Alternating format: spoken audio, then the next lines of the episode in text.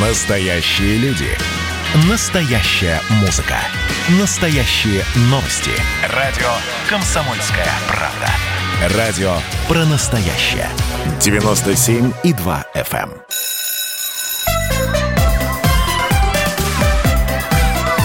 эм. Родительский вопрос. На радио «Комсомольская правда». Дорогие друзья, здравствуйте. Меня зовут Дарья Завгородняя. А со мной сегодня в студии. А, сначала, наверное, объявлю тему нашего урока. Каждый раз хочется сказать тему урока, потому что я учитель русского языка. И когда говорю образование, всегда, об образовании всегда хочется сказать урок, а не программа. А говорим мы сегодня о том, как наших детей все-таки образовывать, как продолжать процесс образования в ситуации непростой, сложившейся э, в последнее время в связи с, э, с эпидемией коронавируса. Недавно московские Родители написали письмо, по-моему, даже президенту о том, чтобы э, отменили э, дистанционное обучение в школах, потому что дистанционное обучение такая штука трудная, непростая. И мы сегодня будем говорить о том, как все-таки просвещать, образовывать наших детей даже в такой непростой ситуации э, дистанционного образования. В гостях у нас Наталья Чеботарь куратор просветительской программы для детей «Культурный марафон» и э, и, ой, забыла, как вторая, второе, Наталья, подскажите мне. руководитель проекта «Нормальная подростков». Школа. Нормальная школа, да. И вторая наша гостья Ирина Савицкая, руководитель продвижения Яндекс Учебника и Яндекс Учителя. И мы будем вот как раз с Ириной говорить о проблеме выгорания учителей, о том, как сделать процесс, э, так сказать, обучения наиболее, наиболее комфортным для всех, даже в таких непростых, э, в таком непростом положении. Хочу сначала поговорить о культурном марафоне. Я нашла эту штуку в интернете, а, культурный марафон. Это такой здоровый, красивый сайт. Там, значит, э, предлагается тест. А, любом, любой человек может пройти этот тест. А, значит, я его, естественно, э, прошла и там ответила на очень небольшое количество вопросов, потому что он довольно сложный. Он связан с современной культурой, дорогие друзья, и э, вопросы там совершенно потрясающие. Там и по современной культуре, и по национальной культуре народов России много. Я поняла, что я в этом плаваю. А, ну, всякий человек, наверное, может выбрать для себя уровень сложности. Там три уровня сложности.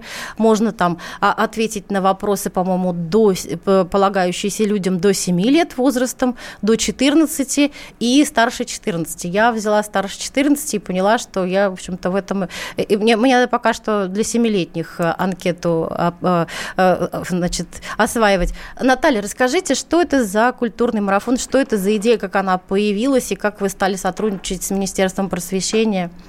А, идея появилась в прошлом году. Это часть федерального проекта, национального проекта «Культура». А, так получилось, что мы, работая вот в Яндексе в образовательных проектах и на связи с э, коллегами из Министерства культуры и Министерства просвещения, а, задались целью сделать так, чтобы цель, то есть цель вообще культурного марафона сделать так, чтобы дети заинтересовались культурой. Что значит заинтересовались? Пошли в музеи, в театры, в кино, там, где эта культура есть, в онлайне или в офлайне. Это еще еще было в прошлом году, а, и придумали такой способ, такой интерактивный, мы его называем обучающий тест, потому что никаких предварительных знаний иметь не нужно, ну и не предполагается, что они есть, наоборот, это способ так необычно, интерактивно вовлечь а, детей, цел, ну, семью, учителей, взрослых а, в разговор о культуре, что такое культура, современная культура. В прошлом году было четыре темы музыка, кино, архитектура, театр, и этот тест прошло до конца конца 690 тысяч детей и взрослых. А не до конца там больше миллиона, были еще сценарии уроков. А в этом году, то есть это уже ежегодный проект Министерства культуры, Министерства просвещения Яндекса. А, и в этом году тема была тема культуры народов России. А, тема очень сложная, понятно, да, по, по, по разным причинам. А, мы также у этой темы четыре подраздела музыка, танец, орнамент или декоративное прикладное искусство и текст. И по этим направлениям мы вот сделали такой, такой тест. А, в основу мы взяли 55 национальных культур России, так, чтобы каждый житель страны, житель каждого региона мог найти в тесте вопрос, который связан с культурой этого региона. И э, задача, конечно, все еще остается заинтересовать детей, а, а заинтересовать их можно, ну вот Конечно, национальная культура у многих, вот если честно, это мы, мы с этим столкнулись, вызывают отвращение. Отвращение – это неинтересно, это вот рисованный этот фольклор, не настоящий. А в советское время много фольклора было такого оштукатуренного, как бы, потому что фольклор – это все таки устное народное творчество, а, там цепочки передачи его потерялись, а, и мы вот в сотрудничестве с разными экспертами из разных областей и сфер пытались найти, с одной стороны, что-то интересное живое, сохранившееся такой настоящий фольклор, а, ну, и по этим всем четырем направлениям. С другой стороны, показать, насколько это модное направление, как современные и мировые, и российские дизайнеры – художники, архитекторы, люди там, творческих профессий а, используют элементы национальных культур в, ну, в современном театре, кино, музыке, э, в этих направлениях. И так, чтобы, ну, условно, сейчас житель России среднестатистически знает э, об индейцах майя, э, от, не знаю, о мексиканском празднике мертвых больше, чем он знает о культуре коми, да, или, или, или, не знаю, ингушских коврах. Хотя это тоже невероятной красоты орнаменты, которые могут стать настолько же популярными, как становятся популярными многие другие национальные, ну, национальные особенности, национальный колорит по всему миру. Это и туристическое развитие регионов. А, а тест устроен таким образом, чтобы то есть у нее две задачи. Одна вот завлечь э, и сделать это интересным. Э, вторая показать что это можно делать вместе всей семьей, то есть вместо сериала можно прямо сегодня или сейчас да, зайти на сайт культурного марафона, выбрать э, возраст, это начальное, среднее и старше 14, как вы сказали. Можно проходить все три возраста и э, через ответ на эти вопросы узнавать новое, обсуждать это с семьей. А почему вам было сложно его проходить?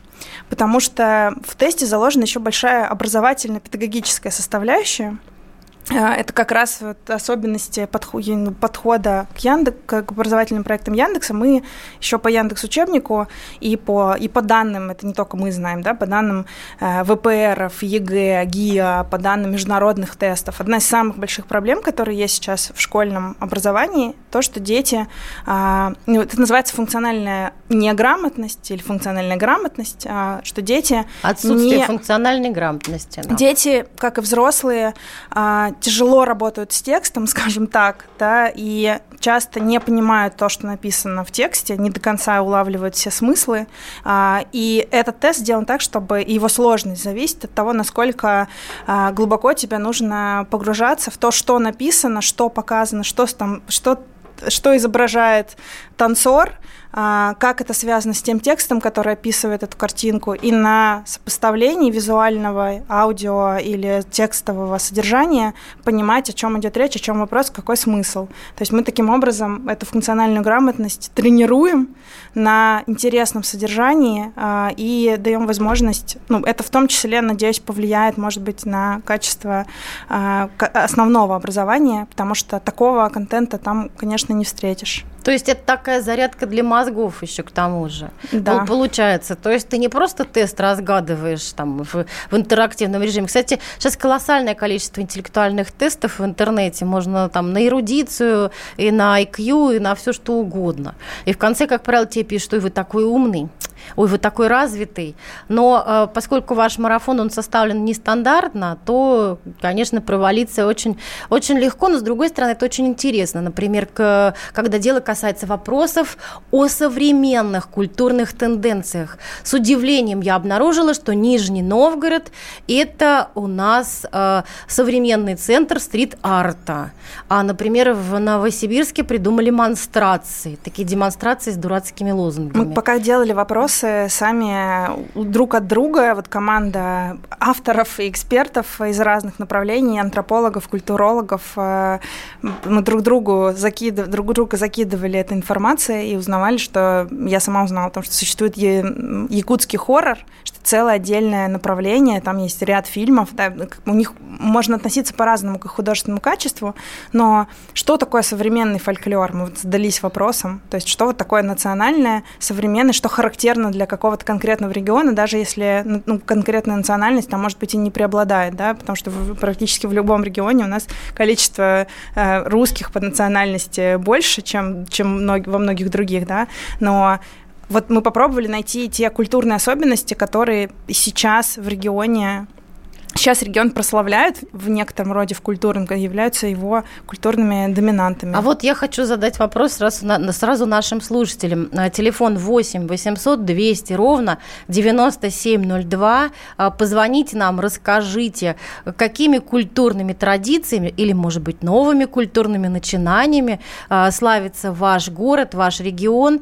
8 800 200 ровно 9702. Позвоните нам, расскажите. Еще у нас есть WhatsApp WhatsApp и Viber. Плюс 7 967 200 ровно 9702. Ну и, естественно, рассказывайте нам, как вы приучаете э, ваших детей к тому, чтобы э, они интересовались культурой вашего региона, чтобы они э, какие-то, ну, разбирались в каких-то вещах, связанных именно с местами, где они родились, потому что это, ну, большая проблема, это, э, ну, серьезная проблема, особенно среди молодого поколения.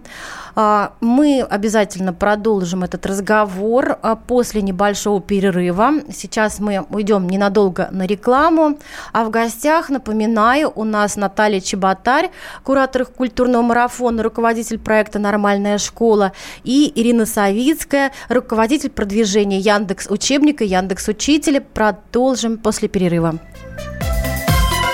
Родительский вопрос. На радио «Комсомольская правда».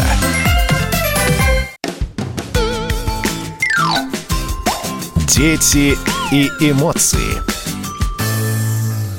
Всем привет, это подкаст «Дети и эмоции» в студии Евгений Беляков, экономический обозреватель и по совместительству родитель. А, естественно, как у родителей у меня куча наболевших вопросов, и слава богу, что сегодня у меня есть кому их задать. У нас в гостях сооснователь проекта «Умназия» Галина Кан. Здравствуйте. Добрый день. Очень частый вопрос, э, который задают себе родители. Эм, вот как объяснить ребенку, э, что мы не всегда говорим правду другим людям? Такое случается, как мы знаем. Да, рано или поздно такой вопрос, он возникает в голове у ребенка, даже если он не будет задавать его напрямую, но а, ребенок может увидеть, да, что вы, например, кого-то обманули. Что нужно делать в такой ситуации? То есть э, рассказать э, все плюсы и минусы такого поведения? Смотрите, здесь э, важно объяснять и важно разговаривать. Ну, давайте конкретный какой-то пример возьмем. Да? Например, вы при ребенке говорите бабушке, что ребенок сопливит, поэтому вы, вот вся семья не приедет к бабушке на эти выходные. А он не сопливит. А он не сопливит. Понятно. И если вы видите, что ребенок как бы это заметил, и, наверное, хороший повод, э, чтобы обсудить и объяснить, почему вы так поступили. Э, объяснить, вот, показать ребенку какую-то моральную сторону вот конкретно этого вранья. Э, если вот взрослые скажут правду, да, что они устали на работе или там, что родители поссорились, ну что угодно, да, вот если э, скажут правду, вот бабушка, она расстроится больше или меньше, чем если она поверит, что у ребенка сопли. И здесь еще важно также обсудить, а что будет, если бабушка догадается, да, что семья не приезжает, э, ну вот по какой-то другой причине, она обидится, или она обидится сильнее, если услышит вот такую ложь, что там ребенок приболел. Да, тут, мне кажется, сложный вопрос, даже взрослому сложно понять, а, а уж ребенку-то тем более. Мне кажется, как раз-таки а, вранье-то раскрывается устами детей. То есть а, он потом приезжает к бабушке и так ей по секрету и говорит, бабушка, на самом деле у меня не было соплей. Да, да, и поэтому вы как родитель, вы должны, когда врете, условно, да, кому-то, вы должны а, предусмотреть все возможные а, сценарии, все возможные последствия, включая то, что ребенок расскажет э, бабушке, что этого не было, да. И понятно, что мы все люди, мы все ошибаемся, иногда мы врем, даже когда оптимальнее было сказать правду, но в любом случае вот этот вот э, процесс обсуждения с ребенком, когда это э, и почему вы приняли такое решение именно в конкретной ситуации, он поможет ребенку а, понять, что ваши намерения были там неплохими, а наоборот хорошими. То есть, грубо говоря, не придерживаться жесткого такого стереотипа, что врать это нехорошо, а э, ну, объяснять ребенку, что в некоторых ситуациях важна такая гибкость. Абсолютно. И это как раз э, про эмоциональный интеллект. Да? Вот эмоциональный интеллект – это такая вещь, когда мы объясняем ребенку, что чувствуют другие люди. И как другие люди могут реагировать на наши какие-то действия. У нас э, в наших курсах вот, по эмоциональному интеллекту у нас обычно такая игра, где э, дети видят, как, что делает человек и как другие участники этой игры, они реагируют на его действия, на его чувства. Спасибо большое. У нас в гостях была сооснователь проекта «Умназия» Галина Кан. Еще больше полезных советов для родителей на сайте умназия.ру и в нашем подкасте «Дети и эмоции». Счастливо. Дети и эмоции.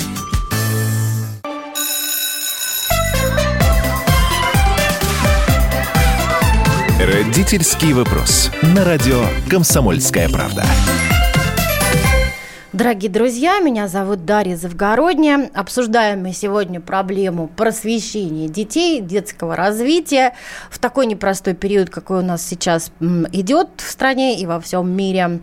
Период пандемии. У нас в гостях Наталья Чеботарь, куратор культурного марафона, руководитель проекта «Нормальная школа».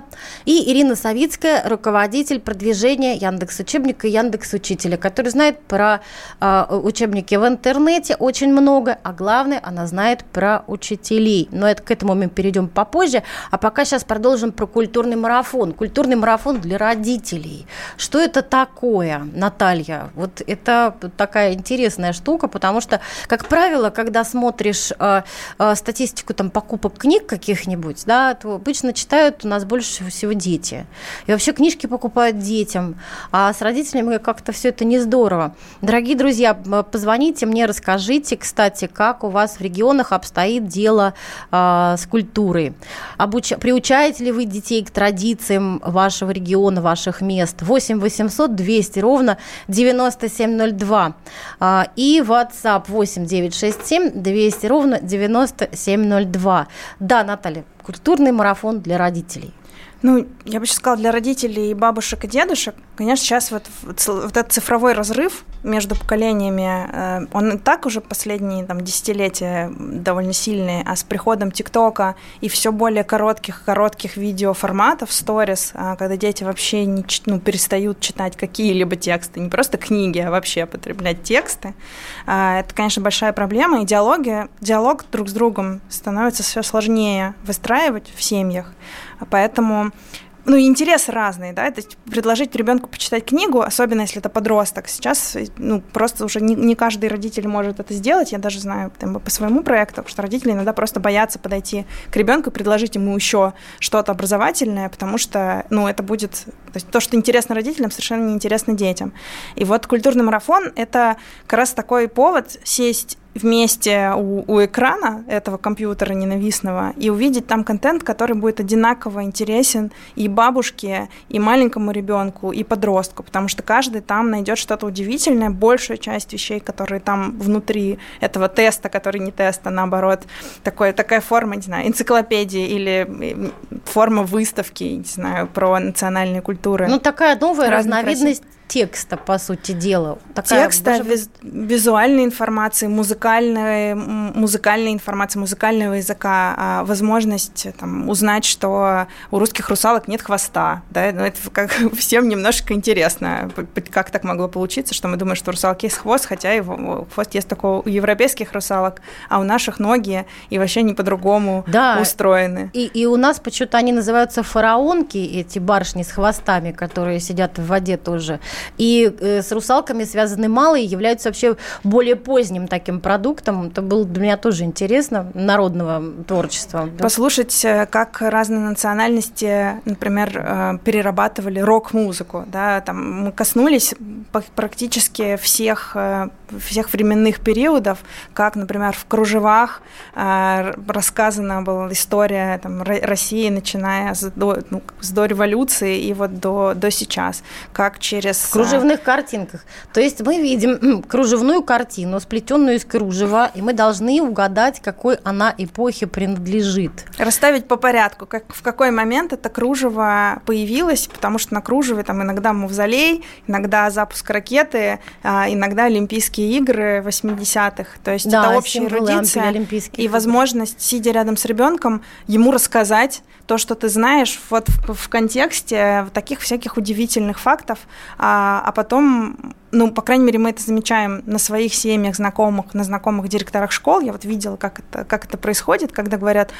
ну, попробую-ка я пройти, потом, да я же столько всего не знаю, я думал, что я культурный человек, я хочу знать больше, приходите все со мной, звонит директор, звонит жене, говорит, давай, ну, правда, я не придумаю, давай проходить вместе и раска... говорить с друг другом об, эт... об этих фактах, а дальше идти их изучать, будь то YouTube, интернет, э, Яндекс Музыка, Кинопоиск, искать, э, есть масса фильмов про, про разные регионы России, ну, не про каждый, но э, этого материала довольно много, и это повод а, ребенка заинтересовать. Хоть какой-нибудь факт, да его заинтересует 100%. Да, но почему-то не происходит этого в традиционной школе. Оказывается, сейчас в России около двух миллионов детей обучаются по образовательным программам по 76 родным языкам. 76 родных языков существует, кроме русского.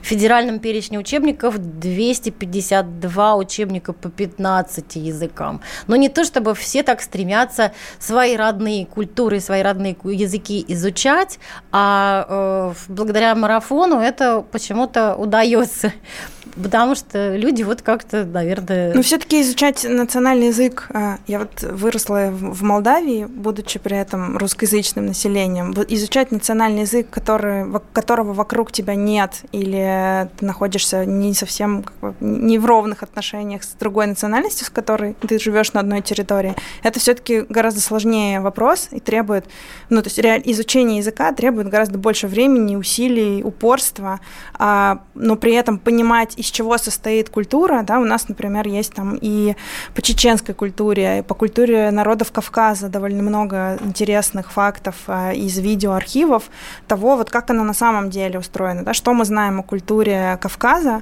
кроме, ну, вот таких совсем, не знаю, юмористических, каких-то смешных зарисовок, да, или людей, которые танцуют на машинах или посреди улицы, а это очень богатые древние культуры, а, знать о том, кто живет вообще в России, кто живет в том регионе, в котором ты живешь рядом, да, или, или да неважно, там, дети, там, самое большое количество детей у нас в Дагестане живет. Как бы после Москвы самый uh-huh. такой многодетный регион это Дагестан.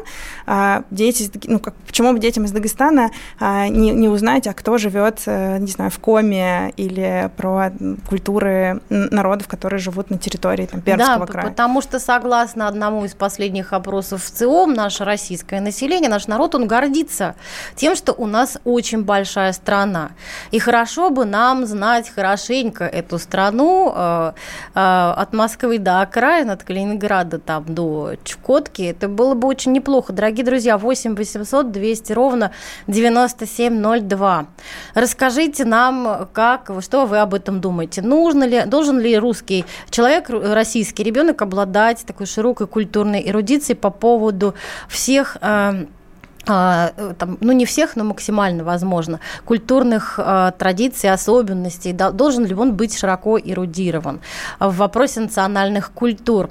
8 800 200 ровно 9702. Вот я хочу спросить про культурный марафон для учителей. Там отдельная у вас такая есть клавиша на сайте, типа э, там учитель может поучаствовать. Учитель по какому-то отдельному разряду идет, э, не, там, не потому же, что и все, а, по другому ну, пути. Это скорее как раз э, свидетельство того, что этот проект не, не частная инициатива компании, а делается не про, и не просто под эгидой, это со, действительно совместный проект Министерства культуры, Министерства просвещения и Яндекса.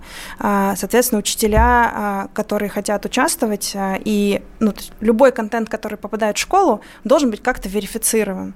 То есть учитель, в принципе, ну как бы хорошо это или плохо, не может какой попало контент про что угодно в школу приносить. Поэтому, конечно, он должен понимать, что там, этот контент разрешено показывать детям, э, иметь возможность там, получить э, какой-то сертификат за то, что он прошел этот марафон и в нем участвовал, да, проявил активность. Это инициатива отдельных учителей. Это не обязательное, э, участие в нем не обязательно, проводить его может любой учитель, да, может родитель, но если там не все родители настолько столько времени имеют, чтобы э, с детьми больше времени заниматься, поэтому, конечно, основная часть вот этой просветительской работы ложится на учителей, если они в ней участвуют и предлагают в своей школе там, в этом как-то активнее принимать участие, обсуждают это с детьми, не знаю, на классных часах, то они хотят получить э, какое-то подтверждение этой своей работы, а, и для этого там существует такая кнопка. А у нас есть звонок. Здравствуйте, Николай из Балашихи, мы вас слушаем. Здравствуйте, Николай. Добрый день. Э, в первую очередь по данному вопросу, который поднят, э, я хотел бы так сказать, что э, русские, проживая на территориях национальных республик, как правило, всегда изучают культуру этих республик. Я сам жил в свое время в Молдавии, я служил в разных местах, и мы перенимали всегда различное, лучшее. Но почему-то, приезжая к нам в Москву, Э, ребята из национальных республик не желают принимать нашу культуру, наши особенности. В первую очередь, может быть, стоит работать с диаспорами, чтобы они пытались ассимилироваться, а если они не хотят ассимилироваться, то у них есть свои страны. Ну, спасибо большое. Э, но мы немножко не об этом. Мы о том, нужно ли приучать детей к изучению национальных культур. Я понимаю, что существуют такие экспансивные культуры, но все равно русская культура, она довольно-таки титульная, и э, довольно-таки сложно с этим э, там, поспорить с тем, что она мейнстримная. Но Ната... у нас при этом и по русской культуре нет единства совершенно. То есть что мы знаем о русской культуре за пределами Гжели Хохломы, а, там, Надежды Бабкиной и каких-то еще там, известных имен, а, а из чего она на самом деле состоит, какие были культурные практики русской деревни. То есть есть отдельные а, институты, научные фонды, которые продвигают это, это направление, мы с ними тоже вот э, сотрудничали. А, но вот если просто мы сейчас выйдем на улицу и зададим несколько вопросов по поводу русской культуры в городе Москва. Тоже народ будет а, Конечно, вопрос. Плюс история про глобальные и культурные компетенции. Мы живем в мультикультурной стране, да, и мир мультикультурный культурный. В целом на мировом уровне среди всех систем образования, ну, это как бы раз, развитых, развивающихся стран, это один из ключевых навыков, которые требуют... Ой, нам нужно прерываться ненадолго, дорогие друзья. Очень интересный разговор продолжим после перерыва. вопрос. На радио «Комсомольская правда». Красное на черном Красное на черном Там, где вода? И в небе смешки ломаных стрел. Я руки протягивал вверх, я брал молнии в гость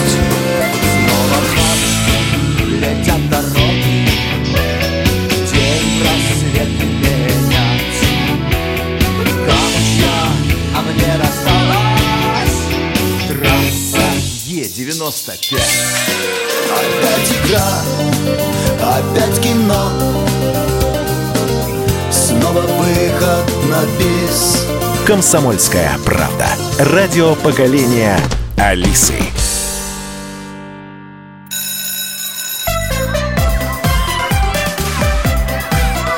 Родительский вопрос. На радио Комсомольская правда. Дорогие друзья, Дарья Завгородняя микрофоном. А, здравствуйте еще раз. А, обсуждаем мы проблему просвещения, общего культурного развития и а, учебного процесса наших детей в такой непростой ситуации, которая сейчас сложилась в связи с эпидемией коронавируса. В гостях у нас Наталья Чеботарь, э, куратор культурного марафона и руководитель проекта «Нормальная школа». И Ирина Савицкая, руководитель продвижения Яндекс учебника Яндекс Учителя. Мы вот все это, собственно, обсуждаем, перешли постепенно к проблеме учителей, потому что я одной из подтем нашей программы все хочу э, схватить, поднять. Это проблема выгорания учителей. 5 октября 2020 года уже во второй раз стартовала диагностика компетенции педагогов интенсив «Я учитель». Вот. Я хочу в связи с этой историей, э, в связи с этой, э, с этой диагностической программой рассказать историю, которая недавно произошла в Ейске. Старшеклассник написал сочинение о природе, что люди перестали видеть прекрасное в окружающем значит, осеннем пейзаже, потому что не пытаются разглядеть хорошее, а сразу видят плохое. Ребенку показалось, что, значит, люди э, видят раньше плохое, чем хорошее хорошая. Учительница поставила три, э, сделала абсурдное пояснение, твоего мнения никто не спрашивал, его слишком много, написала педагог. А, при том, что мне показалась эта история смешной, забавной, вернее, потому что я недавно писала большую статью про, э, э, про негатив, про соотношение позитива и негатива в нашей жизни, и выяснилось, что люди действительно склонны обращать внимание на плохое. Это эволюционный признак, мы плохое раньше мы хорошего замечаем, потому что если бы мы замечали больше хорошего, то наших предков там десятки тысяч лет назад уже бы в саванне давно хищники съели, и не дожили бы мы до наших дней. То есть мальчик прав, учительница не права, объективно, с научной точки зрения. Дорогие друзья, попадали ли вы в такие ситуации? Хочу к слушателям обратиться. 8 800 200 ровно 9702. Звоните нам по телефону или пишите WhatsApp и Viber. Viber э, плюс 7967 200 ровно 9702. Я думаю, что это ейская учительница, про которую я рассказала, у нее на лицо, в общем, профвыгорание. Вот, а нам сейчас Ирина расскажет, что это такое диагностика компетенций педагогов, что она открывает, как она проводится. Расскажите нам, Ирина. Мы э, диагностику для учителей интенсив «Я учитель» проводим второй раз первый раз в марте прошлого года она появилась по двум причинам. Первая была такая очень утилитарная. У нас есть проект «Я учитель», который предлагает учителям курсы а, повышения квалификации, статьи, вебинары для того, чтобы учитель осваивал современные технологии, не только цифровые, но и образовательные, и чувствовал себя более успешным. И вот мы хотели понять, где же у учителей есть системные проблемы, сделать такую диагностику, которая нам бы потом позволила определить, в каких направлениях нужны курсы. А вторая причина, мы много общаемся с учителями, они часто говорят, что, ну вот, про то, что меняться учителям надо, кажется, вот не сказал только ленивый, но при этом какой-то конкретики, куда идти, в каких направлениях меняться, что делать, ее категорически не хватает. И не хватает какой-то объективной обратной связи за пределами школы. Понятно, что в школе есть открытые уроки, есть СОКа, э, внутришкольная система оценки качества образования, но хочется системно себя оценивать как профессионалом.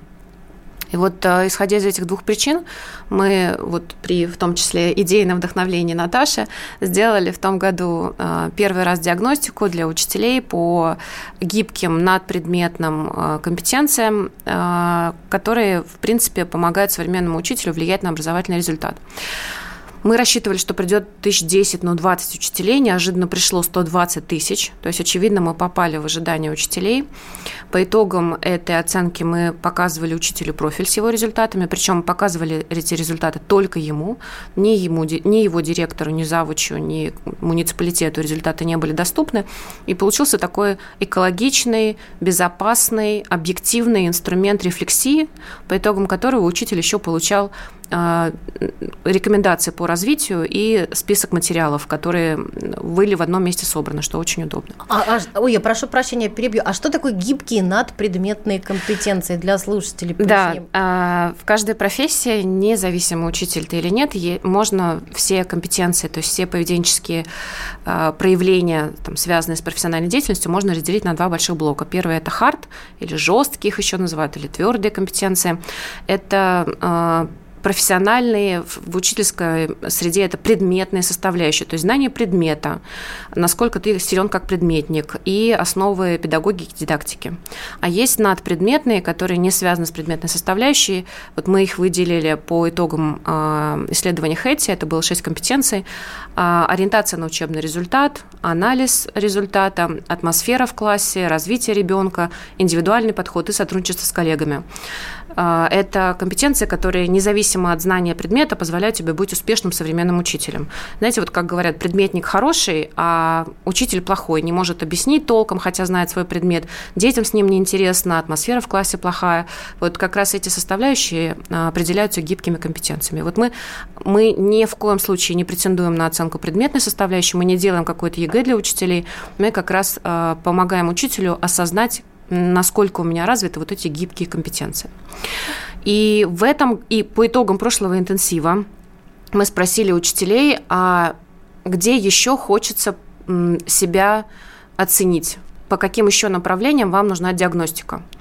Учителя нам сказали, что это выгорание и цифровые компетенции – и вот сейчас в октябре мы запустили интенсив, в котором уже есть четыре теста. То есть мы оставили гибкие вот эти компетенции. Э, дальше мы добавили выгорание, мы добавили цифровые компетенции. Ну и уже самостоятельно мы, зная, что сейчас тема функциональной грамотности очень актуальна, мы сделали тест по диагностике того, насколько учитель может развивать функциональную грамотность у учеников. Все основные шесть типов функциональной грамотности.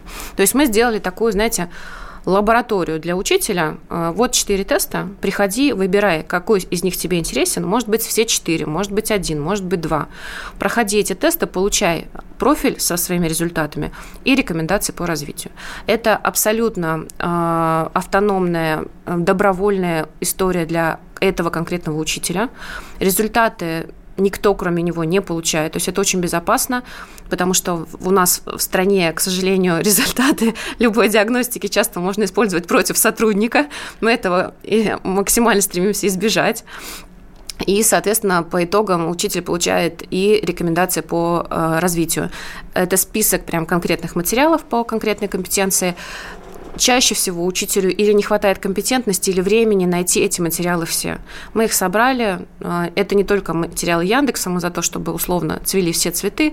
Это и корпорация «Российский учебник», и 1 сентября, и Фоксфорд. Все, что есть хорошего и доступного для учителя по какой-то конкретной теме, мы в одном месте собрали. Вот. И э, все эти тесты мы разрабатывали с экспертами. То есть если мы говорим про цифровые компетенции, про функциональную грамотность, про гибкие компетенции, это были э, эксперты Э, ИНО МГПУ. И про выгорание, вот интересная была история. Мы сначала пошли к методистам-педагогам. Стало понятно, что они не те люди, которые могут делать тест про выгорание, потому что это более личностные такие характеристики. Э, дальше смотрели различные компании, которые конкретно занимаются психометрическим тестированием. И вот вместе с компанией Капси Consulting, это одна из э, крупнейших российских компаний, которые занимаются как раз тестированием именно личностных составляющих персонала, мотивация, вовлечением, выгоранием и так далее, мы сделали вот такой тест выгорания для учителей, профессиональный. Он прошел апробацию на 15 тысячах человек. То есть нам важно было, чтобы это был действительно качественный инструмент. И вот такой тест мы предлагаем учителям. Здесь надо сказать, что э, есть э, определенная забавная, забавная составляющая, связанная именно с э, как сказать, с спецификой хорошего профессионального психометрического тестирования. Это примерно как, вы знаете, в лабораторию вы идете сдавать кровь. Надо подготовиться, надо натощак, ну, то есть есть какие-то да, серьезные условия, и вы в конце получаете результат, где, э, ну, ваши результаты, например, там по гормонам или по сахару, да, и какие-то пороговые значения. Все, вам не открывают там чакры, не пишут, что, значит, у вас э, карма такого-то цвета, нужно там, значит, что-то с ней Биополе. делать биополе. Да, да, да, биополе никто не оценивает. Вот. А, и точно так же с хорошим тестом. То есть ты проходишь его, это достаточно скучная работа. Там в, примерно в течение 40 минут ты должен сравнивать в разных сочетаниях одни и те же утверждения. И в конце ты получаешь... чтобы выйти на чистую воду, да. даже если сам подсознание твое не хочет, все равно тебя тест выведет. Да, то есть без конца тебя вот как бы на одно и то же спрашивают. И в конце ты получаешь такой достаточно сдержанный результат. Вот мой результат по выгоранию, вот почему четырем составляющим вот, по удовлетворенности условиями, которые а, обеспечивают твой комфорт на рабочем месте. Все, там никто не пишет, что ты, бедняга, устал, выгорел, нужно срочно что-то с этим делать или еще что-то. И э, здесь немножко вот у людей появляется диссонанс, потому что они привыкли вот в интернете проходить эти тесты серии «Какой-то хлеб», да, где, значит, э, потом тебе рассказ... ну, или там какие-нибудь прогнозы в гороскоп, гороскопы какой ты, и так как, далее. Какой ты натюрморт. Да. да, да, да, да, да. А тут все профессионально, сдержанно, по делу, но э, на самом деле результаты этого теста, они э, с высокой степенью действительно показывают твое текущее состояние. Это очень круто, потому что ну, давайте так, я вот скажу, может быть, это громкое заявление, но это и моя личная, в том числе, гордость, что сейчас каждому учителю в стране, независимо от того, где он находится, в каком уголке России, доступно бесплатный Дорогие тест. друзья, мы сейчас прервемся ненадолго и вернемся после небольшого перерыва. Родительский вопрос. На радио «Комсомольская правда». Это называется партисипаторное проектирование. Если сами жители двора будут участвовать в установке этой конкретной лавочки, то по социологическим данным меньше вероятность того, что они нарисуют на ней там слово Аплодирую вам, Эдвард. Ну мы же с вами трезвомыслящие люди. Эдвард меня убедил, что это нормально. Отдельная тема с Олегом Кашиным и Эдвардом Чесноковым. На радио «Комсомольская правда». По будням в 9 вечера по Москве. Тоже мочить в сортире, но других и не так.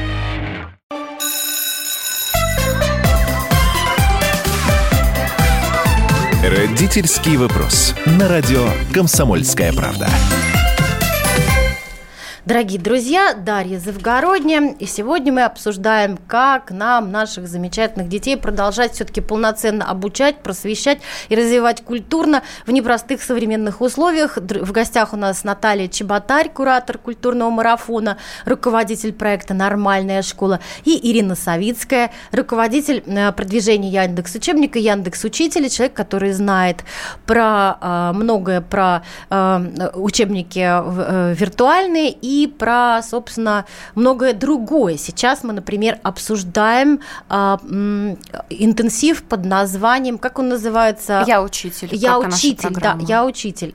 А, а, о том, как современные учителя могут залезть в интернет и посмотреть, проверить свои компетенции. Причем не только по предмету, по предмету понятно, мы все компетентны. У ночью разбуди, конечно, мы скажем, жиши, пиши с буквой И и так далее. Да, и теорему Пифагора повторим если мы учитель математики. Но существуют еще всякие компетенции, в частности, там, э, э, психология очень важную роль играет, э, и существует такое понятие, как выгорание профессиональное, которое, к сожалению, никто не отменял. Э, нам слушатели пишут, э, расскажите, как сменить профессию выгоревшим учителям. А следующее сообщение. Если вы проведете семинар и объясните стратегию смены профессии, к вам придет миллион учителей. Дорогие слушатели, что я хочу сказать? Я хочу сказать, что, конечно, мы можем а, всех учителей повыгонять из профессии, но дело в том, что кто наших тогда будет учить детей? Нам многие специалисты говорят о том, что вот немного еще пройдет 5 лет, и э, выпустится из университетов новое поколение педагогов, которые будут любить свою профессию, которые будут любить детей, и потому что сейчас сейчас подход к педагогике очень изменился, он стал очень прогрессивным. А, в общем, учителей будущего мы ждем в наших школах, но пока у нас есть учителя настоящего, давайте будем как-то их щадить а, и помогать им чувствовать себя в профессии комфортно, потому что от этого зависит, собственно, результат наших детей. Дорогие друзья, если вы хотите высказаться по этому вопросу, 8 800 200 ровно 9702. У вас еще есть всего 8 минут, а я Ирину прервала на самом интересном месте. Она рассказывала про, а, про этот тест а, по компетенциям, по гибким компетенциям для учителей, и я ее прервала на интересном месте. Ирина, ну, давайте, наверное, да, завершу про тест. А, по итогам учитель получает результаты по четырем компонентам. Это эмоциональная усталость, формализм, отстраненность и удовлетворенность условиями а также профиль по тем мотивационным факторам, которые удерживают человека на работе, насколько у него удовлетворены те или иные потребности. Что хочу сказать. Мы уже получили некие средние результаты, потому что более 40 тысяч учителей уже этот тест прошли. Так, и самое главное, что результаты показывают? Ну, результаты печальные. А, ну, у нас тест проходит не только учителя школы, но и учителя вузов, дошколки и ДПО, дополнительное профессиональное образование. И, к сожалению, в школе все хуже всего. А, средний результат, но это, правда, средний по больнице, дальше мы будем глубже анализировать, результаты обязательно опубликуем. Но средний результат учителя близки к критичному выгоранию. Ну, то есть там, если мы смотрим, например, на 100-бальную шкалу, 75 и выше – это критичное выгорание. Вот средний результат по учителям – это 67 баллов. Ну, да, понятно, что Почти очень близко. критичное, да. Да. Причем, если мы смотрим вот по этим четырем составляющим, эмоциональная усталость, а, отстраненность и формализм, они фактически очень быстро достигают критичного вот этого значения 66-67 баллов буквально там, например, со стажа от трех лет и дальше находится вот на таком плато. А, и только один фактор, который в начале все-таки результат не самый высокий, не самый критичный, это неудовлетворенность условиями. В начале результат более или менее нормальный, и потом он с течением стажа все время растет и достигает вот тоже пороговых значений. То есть нет момента, когда бы учитель наконец э, остановился. Достиг, и достиг дзена. Достиг да. дзена, да, вот его, к сожалению, даже со стажем не происходит. Но мы дальше будем анализировать, смотреть, в каких группах учителей, там, начальная школа, средняя школа, там, все более или менее обстоит печально, и эти результаты опубликуем. Смотрите, у нас очень мало времени осталось. Ага. Давайте выслушаем звонок. Э, здравствуйте, дорогой Михаил Москва. Э, мы вас слушаем, только очень кратенько. Да, здравствуйте. Я вот хотел э, заметить только одну вещь. от Наталья, по-моему, да, или кто-то вот говорила в городе Москва. Ну, вот вы понимаете, ну, вот учитель не должен так вот, понимаете, говорить. Ну, что она детей так учит? И компетенции. Раз 15 это слово. У нее синонимы какие-то есть. Почему у нее язык такой плоский? И неправильно топоним она это самое при, при, применяет э, складение. Михаил, понятно, мы будем работать над собой, да, обязательно. Спасибо вам большое за ваше замечание. Мы будем работать, но я думаю, что больших ошибок э, наши дорогие гости не допускают. Я вам как учительница могу сказать. Ну, так что ничего страшного. А, спасибо большое. Вот я хочу Ирине задать последний вопрос. А, кто может пройти этот тест? Я учитель, у нас одна минуточка всего осталась. Вот могу я, допустим, я хочу пойти работать в школу или там вернуться после некоторого перерыва. Что там могу я пройти вот этот тест и достичь э, возможности пользоваться этим комплексом э, электронных э, там учебников и прочих там средств, так сказать? Да, приходите, выбирайте любой из четырех тестов. Я думаю, что вам не только выгорание подойдет. Все тесты кейсовые, то есть мы не спрашиваем теорию, мы спрашиваем, мы предлагаем ситуации ситуации и предлагаем четыре варианта действий учителя. И даже если вы только собираетесь стать учителем, например, вы студент вуза, приходите, посмотрите, готовы ли вы к решению этих кейсов, готовы ли вы к этим ситуациям, какие из них вас расстраивают, в каких вы сильны, оцените свои будущие компетенции. Поэтому Дорогие приходите. друзья, спасибо большое. Спасибо большое, Ирина, спасибо большое, Наталья. А, у нас в гостях была Наталья Чеботарь, куратор культурного марафона, руководитель проекта «Нормальная школа», Ирина Савицкая, руководитель продвижения Яндекс Учебник, Яндекс Учитель и я, Дарья Завгородняя. Спасибо за внимание. На радио «Комсомольская правда».